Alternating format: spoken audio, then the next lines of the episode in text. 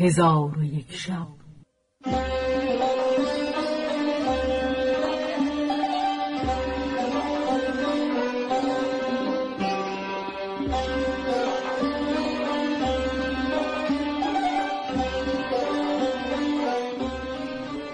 داستانهایی برآمده از ژرفای تاریخ و تمدن و فرهنگ مشرق زمین.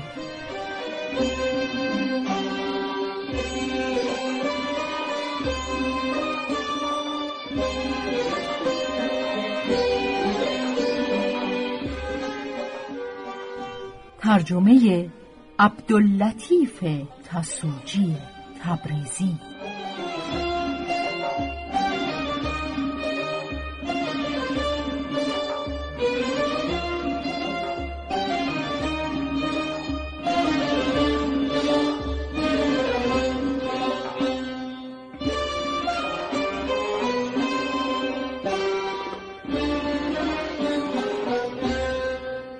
چون شب بیست و چهارم برآمد.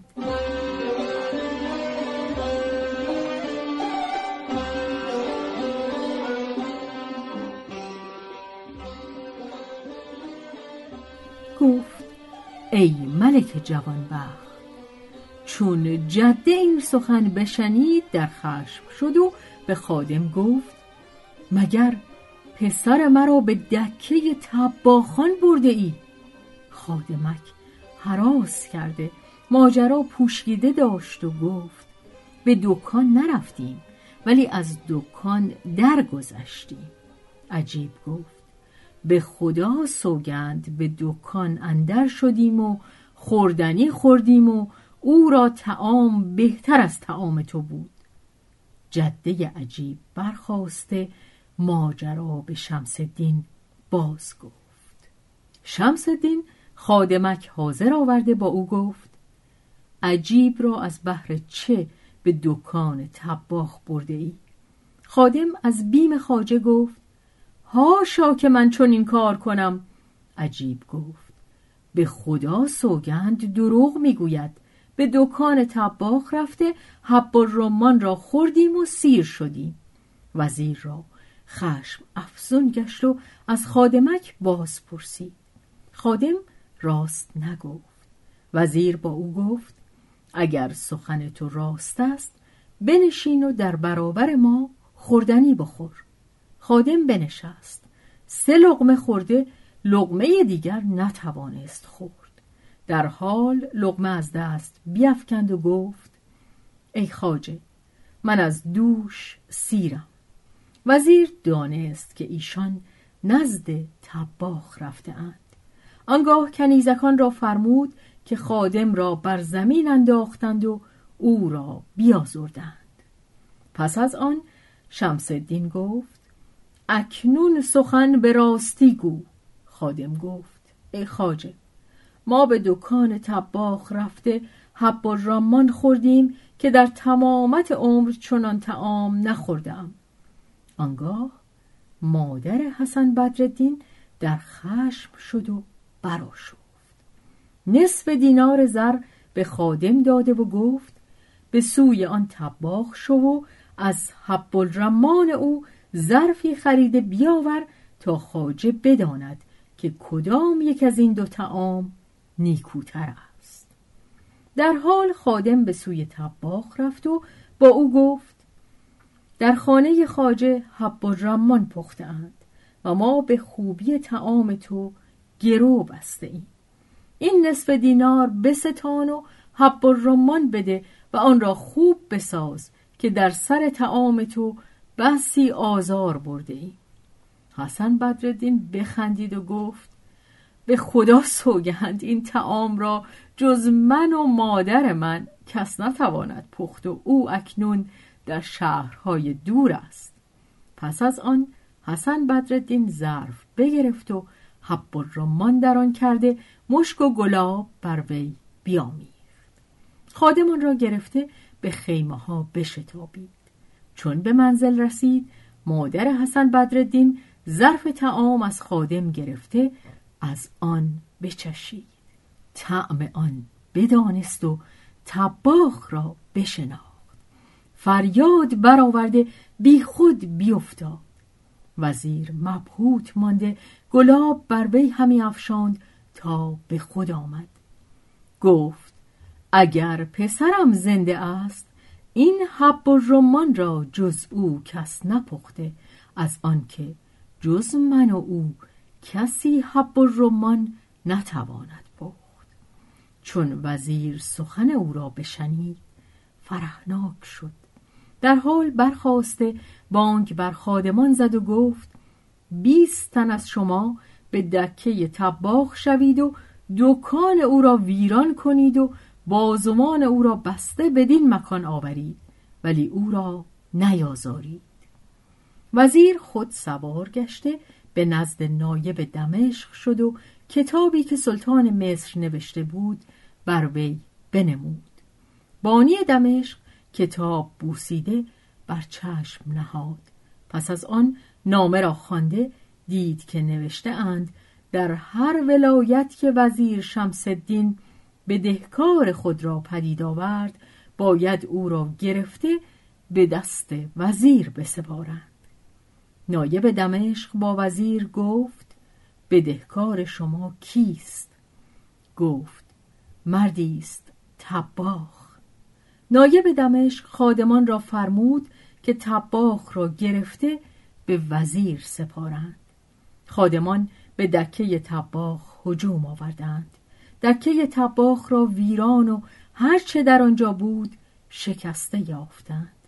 حسن بدردین با خود گفت کاش می‌دانستم که در حب و رامان چه دیده اید که مرا این حادثه روی داد. چون وزیر از نایب در گرفتن بدهکار اجازت خواسته بازگشت تباخ را بخواست. او را دست بسته حاضر آوردند.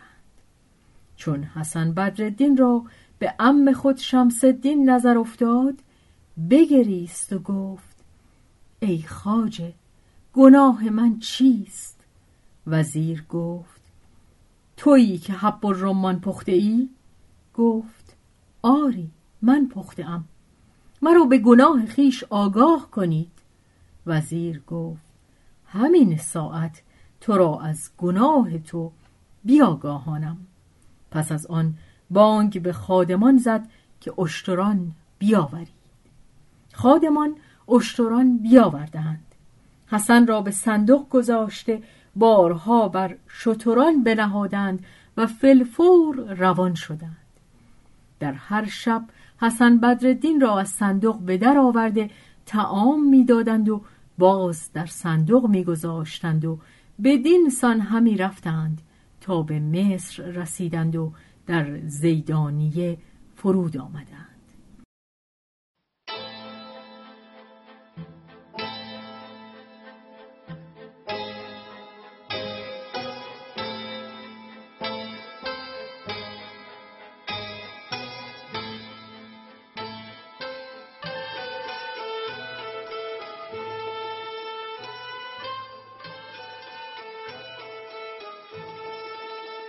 وزیر فرمود حسن بدردین را از صندوق به در آورند و نجاران خواسته به نشاندن چوب دار امر بفرمود.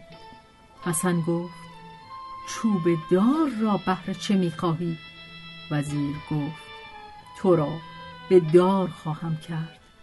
حسن گفت گناه من چیست؟ وزیر گفت حب رمان را نیکو نپخته بودی و آن را فلفل کم بود. حسن گفت حبس من بس نبود که می‌خواهی به سبب این گناه جزئی مرا به دار کنی؟ وزیر گفت به همان گناه ببایدت کشت.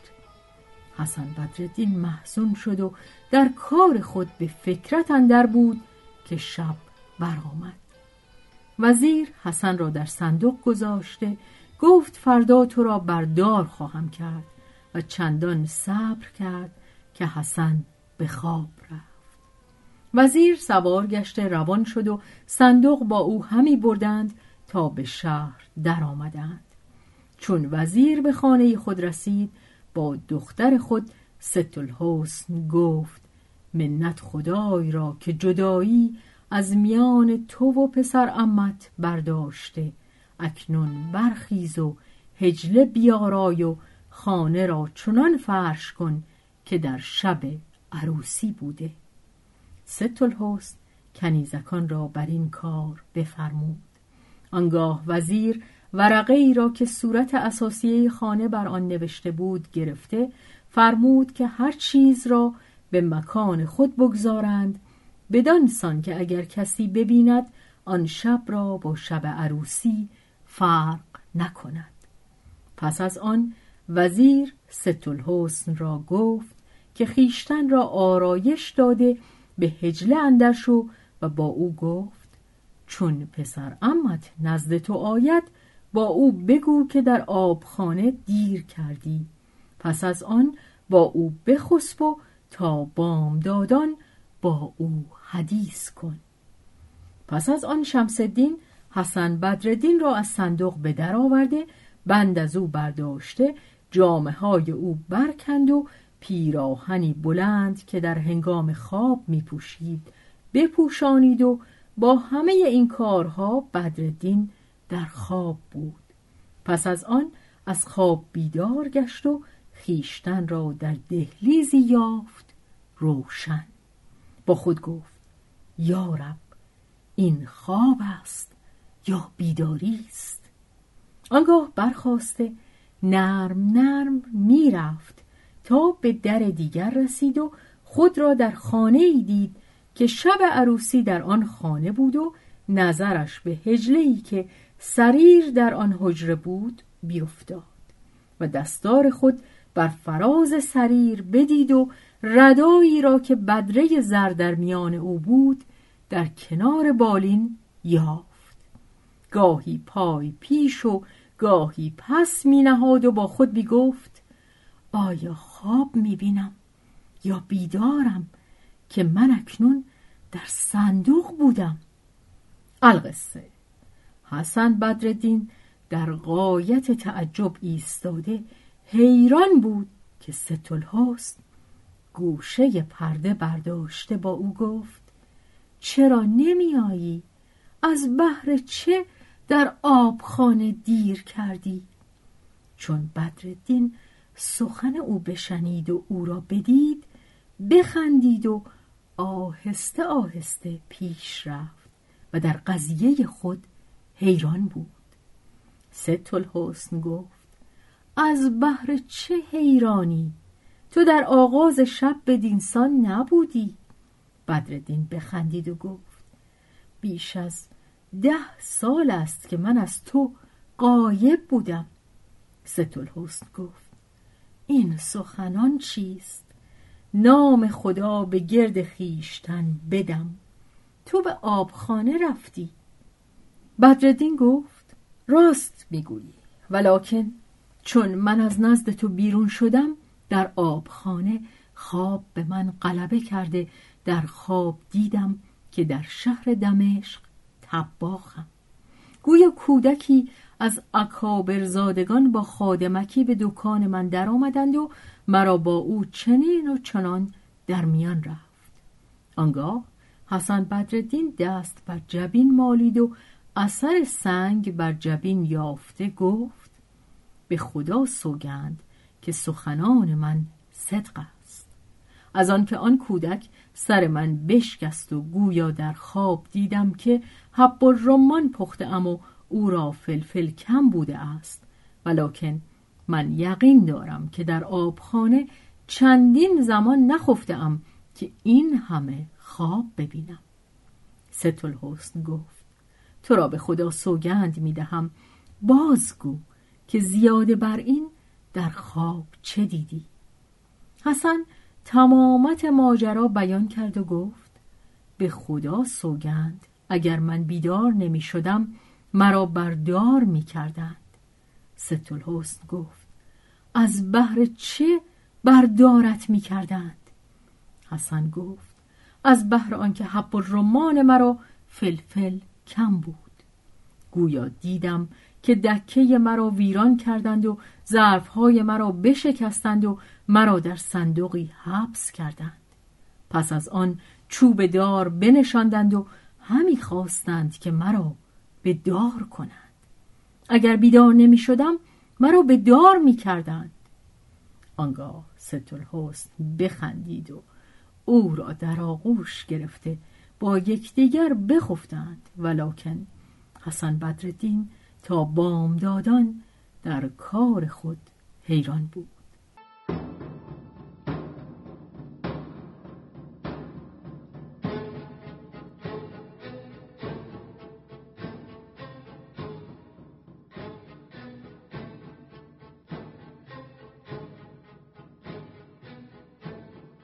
الصبا شمس الدین وزیر نزد حسن بدردین شده او را سلام داد. حسن را چون چشم بر او افتاد گفت تو نه آنی که مرا به جرم ناپسند افتادن حب الرمان بازوان بسته به صندوق اندر کردی و همی خواستی مرا بردار کنی؟ وزیر گفت ای فرزند حق آشکار شد و راز پوشیده هویدا گشت تو پسر برادر منی و من این کارها نکردم مگر از بهر آنکه بدانم که در شب عروسی نزد دختر من تو بوده ای یا نه.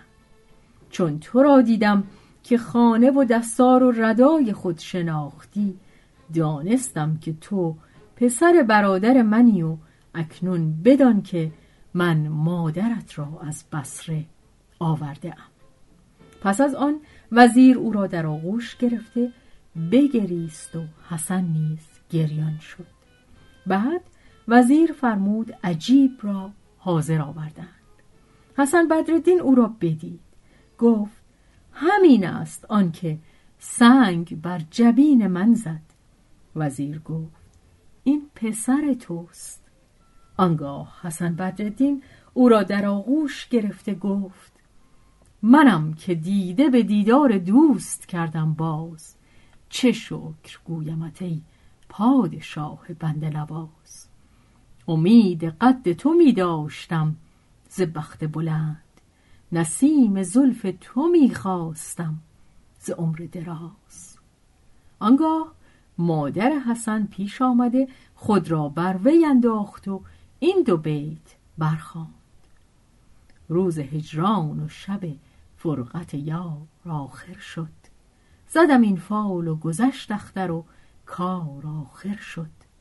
آن پریشانی شبهای دراز و غم دل همه در سایه گیسوی نگار آخر شد. پس از آن مادر حسن ماجرای خود با پسر باز گفت و شکر پروردگار به جا آوردهاند. وزیر نزد سلطان رفته تمامت قصه بر وی فرو خواند. سلطان را عجب آمد و فرمود که این حکایت بنویسند و در خزانه نگاه دارند. پس از آن شمس دین وزیر با پسر برادر و سایر پیوندان در عیش و نوش به سر می بردند. تا آنکه بر هم زننده لذات و پراکنده کننده جماعات بر ایشان بتاخت چون جعفر برمکی وزیر برمکی حکایت به انجام رسانید خلیفه هارون رشید گفت ای جعفر طرف حدیثی گفتی و خوش حکایت راندی. آنگاه خلیفه کنیزکی از خاصان خود بر آن جوان که زن خود را کشته بود بداد و او را شغلی سپرد.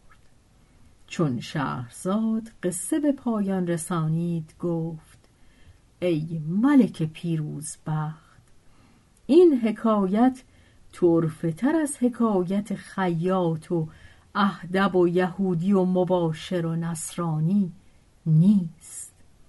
ملک گفت حکایت ایشان چگونه بوده است؟ حکایت خیاط و اهدب و یهودی و مباشر و نصرانی شهرزاد گفت ای ملک شنیدم که در زمان گذشته در شهر چین خیاطی بود نیکبخت و فراوان روزی که نشاط و طرب دوست می داشت و پاره ای وقتها با زن خیش به تفرج می رفتند. روزی هنگام بامداد از بحر تفرج برآمدند و شامگاه به سوی منزل بازگشتند. در سر راه گوش پشتی را یافتند که دیدن او خشمگین را بخنداندی و محزون را غم از دل بردی. خیاط با زن خود برای دیدن او پیش رفتند. پس از آن خواستند که او را به خانه خیش برده با او ندیم شوند و مزحکش کنند. اهدب دعوت ایشان را اجابت کرده با ایشان برفت. در حال خیاط به بازار شد. ماهی بریان گشته و نان و لیمو خریده بازگشت و به خوردن بنشستند. زن خیاط پاره بزرگ از گوشت گرفته در دهان اهدب فرو برد و دست بر دهانش نهاده و گفت باید این لغمه نخاییده به یک نفس فرو بری. اهدب ناچار لغمه فرو برد و استخانی راه گلوی او گرفته در حال بمرد. چون قصه به دینجا رسید بامداد شد و شهرزاد لب از داستان فرو بست.